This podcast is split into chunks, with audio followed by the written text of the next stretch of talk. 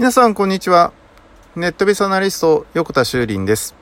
え今日も人工知能 AI について考えてみたいと思います。人工知能 AI を導入しようか、導入すまいかって考えるときに、えどうしてもですね、費用対効果、割が合うのかどうなのかっていうことを考えてしまいがちですね。えー、特に一番最初に AI を導入しようと思うと、コストがかかってしまいます。えー、そのお願いしている会社がですね、えー、ゼロから、まあ、例えばその開発をしたりとかですね、作るのにはお金がかかるんですけど、一回作ってしまうと、まあ、二人目、三人目のですね、依頼があった場合には、そのデータを、まあ、引用したり、まあ、コピーしたりすることによって、えー、もっと安くね、えー、作っていけて、だんだん値段が安くなるんですが、では、こういうふうに考えてみるといいんじゃないかなと思うんですけど、例えば、ホームページを最初に導入しようと思った時とか、例えばシステム開発、プログラミングを頼もうと思った時とか、例えば IT っていうものを導入しようと思った時に、やっぱり最初はコストが高かったんじゃないかなと思うんですよね。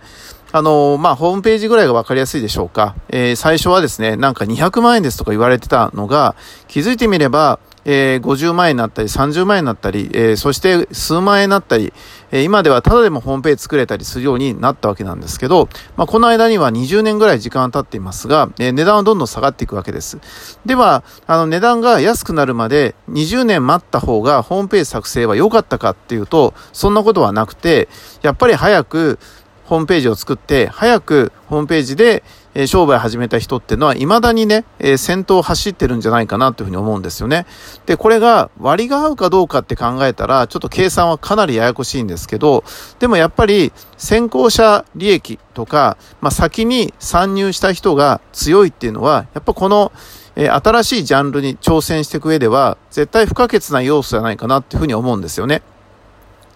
なので、その、どうしてもコスト計算してしまうと、割が合わないかなって思ってしまうんですけど、え、ここをですね、え、思い切って踏み込めた人っていうのが、結果的に20年後とかに、え、先を行ってる人間になるんじゃないかなというふうに思います。なので、その元を取るって考えるのは非常に重要な考え方なんですけど、まあ半分はちょっとね、投資というか、えー、まあリスクを伴うかもしれないけど、この人工知能 AI について可能性を感じたっていうんであれば、ここで思い切ってですね、投資してみるっていうのは価値があるんじゃないかなと思います。もちろんその投資に対して、以後ですね、その費用対効果というか、リターンが得られるかっていうことは考えなきゃいけないし、もっといい人工知能をするために、どんどん改善していくってことも必要なんですけど、今日はちょっとね、過去の同じような事例をもとに考えてみました。ネットベースアナリスト、横田修林でした。ありがとうございました。ではまた明日。